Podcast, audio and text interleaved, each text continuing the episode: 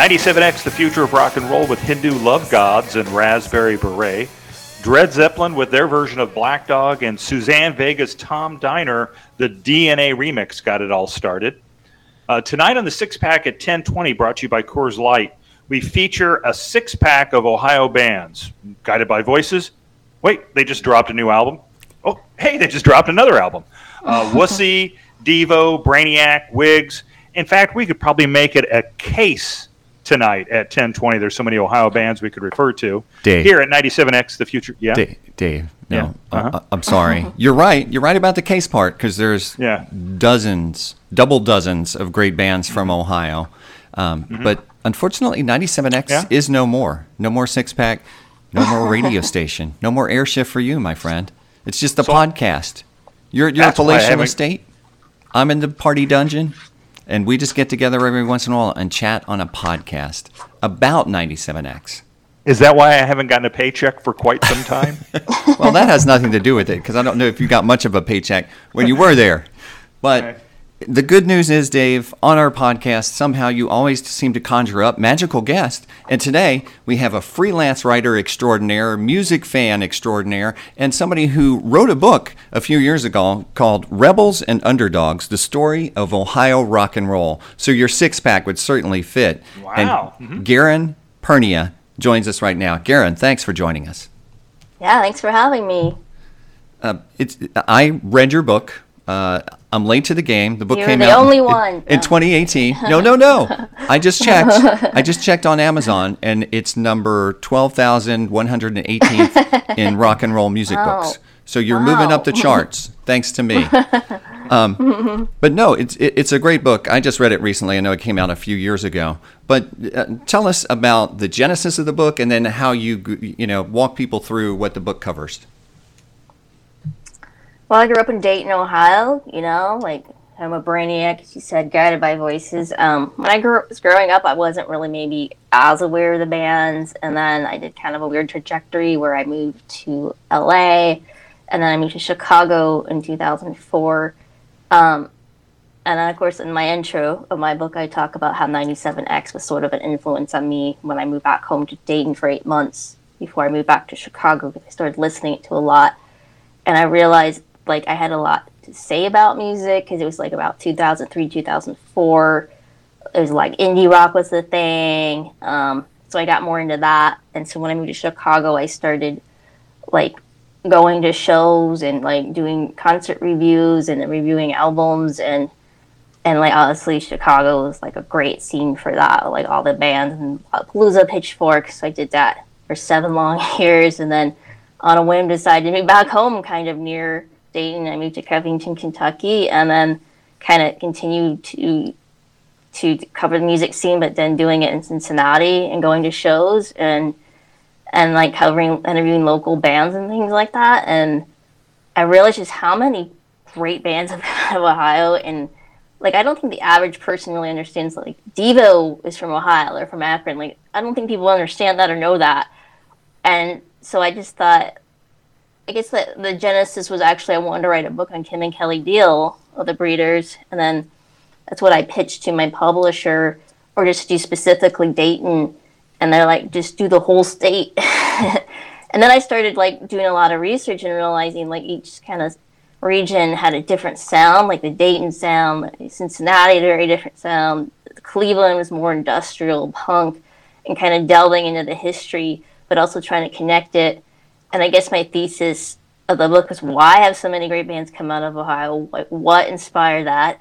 And I think a lot of it was just boredom, honestly, like growing up in the suburbs, having access to a garage, a basement, um, just the idea of wanting to leave your hometown and uh, but there's so much creativity and collaboration and so that's what i just wrote about Yeah, and it, it's very cool. It was very interesting. I learned some new things, and you kind of break it down by different geographic areas in Ohio, right? So you cover Cleveland, Yeah, and you do yeah. Akron, and Dayton, Cincinnati, Columbus. Yeah, which was I thought a neat way to introduce folks to to the scene that developed around there, because like you said, it was different in different cities. yeah definitely Yeah. So uh, let's talk a little bit about Devo because I, I do think they just don't get the props that they deserve. You know, like Yeah. the influence that band had and the groundbreaking type of music that they did and their style and th- what they brought to it. And everybody kind of goes to the Whip It video and oh, they're wearing flower pots on their head. But like they don't go deep Those are energy music. domes, actually. Yeah, Uh, no, I know, I know. I was acting like a dummy, but you know, like so. Other people don't. Yeah. Um, so you know what what is it about like if you had to sum up you know Devo, which is tough to do, but what would you say that that they brought to the table?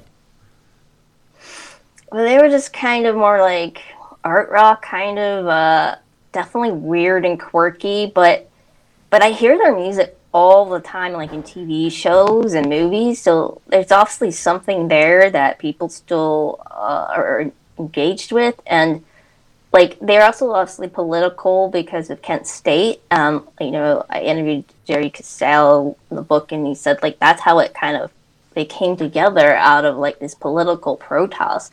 So I don't think people realize that they're like this kind of almost political band, even though it's maybe it doesn't come across so much in their music. But but they talk about you know devolution and which I feel like we're living through right now. Like they are kind of ahead of their time in a lot of ways. I think with with their themes and you know you can listen to their music today and it still sounds like relatable and fresh because of everything we're going through and you know I have a confession to make.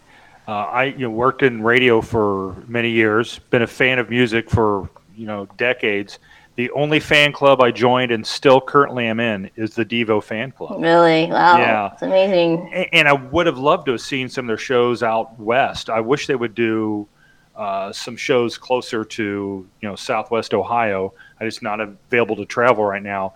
But but even just a handful of those shows that I've seen online, they still bring it, and they are like you said, still relevant.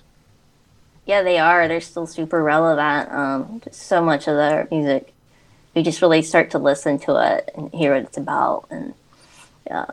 As, as you look through uh, the list, you know, as you started to cover these bands, do you, do you feel like, oh, most of these bands underrated, overrated, you know, didn't get enough attention? Like, and I know it's tough to blanket all of them, but what do you feel like? Does Ohio punch above its weight, below its weight?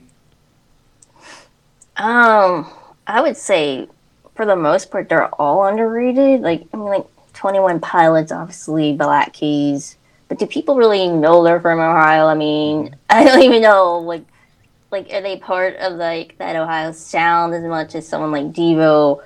Um, but but yeah, I think Brainiac is pretty underrated still, even though there's like a lot of like coverage and the documentary. But um, yeah, that's why they're the underdogs, I guess. Because even today, I feel like they get more people should know about these bands and some of the more obscure ones I talk about and things like that. Well, well, I don't think there's. I- guess one of the things for Ohio is there's no identifiable sound. As you mentioned, in the book it's it's areas, but you know, uh, people don't. A lot of people don't know if they're not from Cincinnati that the Nationals from Cincinnati. They they have no idea. You know, they're from there. A lot of people. You know, Twenty One Pilots you brought up was what Columbus, I believe. Is that Yeah. they're based out of? Yeah. Um, you know, there's no real sound. I mean, I mean, Brainiac was off the charts, you know, way ahead of their time. Uh, you know, there's no way you go, hey, that's a Dayton, Ohio band, because you'd be thinking it should be funk, because it should be the Ohio Players or somebody like that. So, it, yeah, it is pretty amazing the breadth of music in this state. And if you look at like these Dayton bands, like Brainiac's very different from Guided by Voices, and they're very different from Breeders. You know, you have these three bands that are sort of like the best known from that area, but they're all very different in sound and And and you mentioned in the book, like you said, uh, and, as we talked to you too, some of it is is boredom and access to a garage. And I think you also mentioned that some of it is maybe you're not under the magnifying glass like you would be uh, uh, in New York or LA, where it's like, hey, we got to make it. This is our big chance. It's more like, hey, we're just doing it to amuse ourselves, and then maybe a scene develops out of that. Yeah, definitely. And there's also this DIY ethic. Like, we're just to do it all ourselves. We're not to have like producers, managers, you know, like that. It's very different when you're in the Midwest and you're bored and you're just like, let's just play, let's jam and see what happens instead of like having that pressure of a record deal or going to LA or New York. And I think it was, um, you know, like some of the bands talked about that when they, they finally like went out West or you know, with LA, and they they they got these record deals, and you see that happening a lot in the '90s. These indie bands getting these big deals, and then it then it's like, oh, we don't have creative control anymore. It's all these corporations preying on us, and then there's like I think um, you know there's a lot of bands even in Ohio like that, and you realize, well, this isn't what I want to be doing. I don't want to be selling out. I just want to like play my music and be nice if I can make a living at it, but I'd rather not sell out. So yeah, yeah, and and like you said, you get signed and you think, oh, now this is it, and then you know the first record or the first two records don't sell like the label thought they would, and they just drop you. Mm-hmm. Yeah, definitely.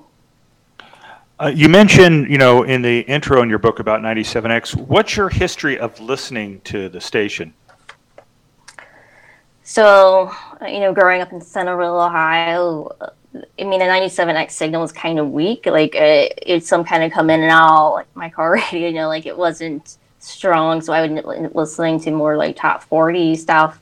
But then when I moved back home to Dayton in 2003, I went and worked like this very boring job at GE, like doing data entry. And we were allowed to kind of like listen to music or stream stuff on our computers. And that's when Woxy.com was around. And so I would just sit there and do my mundane job and like listen to like modern rock and like all these new bands and these older bands. And like for me, it was a great way to discover just so much like new stuff and old stuff. And again, like I realized I had something to say about music. And that's like right around the time I started writing my um, record reviews for this website no longer around called Coke Machine Glow. so I feel like 97X at that time in my life really inspired me to pursue writing music about music and helped me like get me through these the drudgery of the day. And and then of course I remember like growing up with Rain Man, you know, the, whole thing, you know, I was aware of that. And, and then when I come came back and moved to, to Covington, you know, I you constantly see people wear their 97X t-shirts, like at concerts, and you know, like it's just a reminder of what what existed, and and I think that's great that people keep it alive, and but yeah, it was definitely an influence on me at that time. So. And, and you mentioned that you originally thought about doing the book on the Deal sisters, Kim and Kelly from from the Breeders, and Kim, of course, in the Pixies. And um, what uh, drew you to them? Because they're just so like themselves, I guess. Like, like there are these rock goddesses, and you know, or Kim was in the Pixies, and like the Breeders. I remember them like being on the cover like Spin magazine, and like like they were one of like their bigger bands coming out a while at that time, and they're just so down to earth, but they're so talented and they make it look so easy. You know what what, what they're doing is very intricate and just I wanted to write just about Daytonians, you know, and and I met Kelly a few times, and I just thought there was an interesting story of how they sort of came up. These women rockers too, like battling misogyny, sexism, you know, and just creating this addiction as well, and just creating this this beautiful band and this music, and you know, just just not really caring what people thought of them, just them just doing what they wanted. So, um, but they have no interest in having me write about them. So uh, I guess that's not going to happen. But well, you you mentioned women in rock. So uh, uh, some of the other Ohio uh, women, uh, obviously Chrissie Hynde, and then like mm-hmm. Alicia Walker from Wussy. You know, what stands out about the the women in rock and the the journey they've had? Um, well, you know, if you're a woman, you're obviously going to have to work much harder than a man no matter what, and you're gonna have to deal with sexism, and uh, it's still prevalent today. But you know, you know, Chrissie Hynde wrote about her memoir, and she was sexually assaulted and things like that. But like, she's still doing it. You know, like these women, they just they're just amazing, and they just go go for it. You know, despite the odds against them. I think, and you know, like there's the band Scrawl from Columbus where three mm-hmm. women were in it. Like at the time, that was pretty rare, and even maybe today. And that's what's great about I think the Breeders too. You got three women and one man. Um, you got lead, you know, Heartless Bastards. You got you know like front women too, and it'd be great to see more of that in rock and roll with women leading the way like that. But you do have a lot of that coming out of Ohio as well, and because I think we think about like the Nine Inch Nails and you know very masculine type you know bands coming out of Ohio or the Black Keys and uh, but Guided by Voices is very masculine. So, but then yeah, you do have a prevalent of these these, these really kick ass women. I think so, just doing their thing and yeah. And thank you for mentioning Scrawl in the book because it's a fantastic band that, again, very underrated. And I was lucky enough yeah. to see them when Superchunk was playing up in Columbus a few years ago. And, and they had Scrawl open up for them, and they wanted to. And Mac McCaughan from Superchunk could not say enough nice things about that band. And you could tell the mutual respect and admiration was there, which is very cool to see. Yeah, and Marcy Mays, she like owns Ace of Clubs, Cups in um Columbus. Like she's a bar owner now, and you can like just go and like talk to her. it's like kind of interesting. And but I think they're one of the bands that had like these big record deals and didn't really quite work out for them. Mm-hmm. And like it's one of those what could have been type of things. But yeah, they should be more recognized because they were great. Yeah, and I think sometimes too with some of these Ohio bands because they are different, they are unique, they're not part of the LA scene or the New York scene or whatever. Like sometimes labels know there's talent there and then they just don't know what to do with it. Exactly. They, they, they don't probably even listen to the music. I don't think sometimes they just want to sign people and they don't even realize what they're getting into. Yeah, exactly. But uh, uh there was a point in the mid 90s where Cincinnati was called the new Seattle after the explosion because you had the Afghan Whigs and Ass Ponies got uh, signed to major Throneberry. labels. Throneberry, uh, yeah, as well too. Um, and and there was always an excitement in the air when you would go to shows in Cincinnati because you'd be thinking, hey, they might be discovered tonight, or you know, whoever might be discovered tonight. Um, and, and uh, that was a kind of a unique period to live through in Cincinnati too, when they were you know considered the next hot place. You know, Rolling Stone magazine wrote about it. Um, uh, Spin magazine even talked about it as well too. Yeah, yeah, yeah. I mean, fortunately, that didn't quite happen. But like, no. who wants to be the next Seattle? Really, like, just yeah. just be your own thing. And mm-hmm. but yeah, I guess that was a weird time, like the late '90s, when I feel like that kind of scene petered out, and that was probably because when Tim Taylor died mm-hmm. in '97, and that just because they were on the verge of signing to a major label, you know, they had done shows with Beck, and like you know, uh, they were like on the at verge, and that just kind of collapsed. I think the whole scene in Dayton, and also maybe affected Cincinnati. You know, Cincinnati had Afghan Whigs, and and like they kind of kept going. Cincinnati did what Dayton did not as much. So I think that was, and also just the end of the 90s became just a very different time in music, I think. You know, the rise of Napster, the, you know, the record labels stopped signing indie bands and music didn't become as good, I feel like. it was just like a different time. Well, the book, once again, is called Rebels and Underdogs The Story of Ohio Rock and Roll. Garen Pirnia is her name, P I R N I A, and she has her website, G A, and it's just first name, last name.com, GarenPirnia.com. So you can check out some of her work there. And Garen, it's been great catching up with you, and thanks for shining the spotlight on Ohio rock and roll, and thanks for being a 97X and Woxy fan.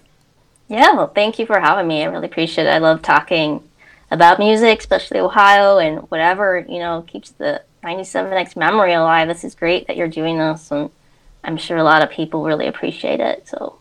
97X. Now, on another note, I notice you don't have a damn lick of music in this town. We do not believe in such ostentations. Well, I am about to change your mind. Introducing rock and roll. Rumblings from the Big Bush.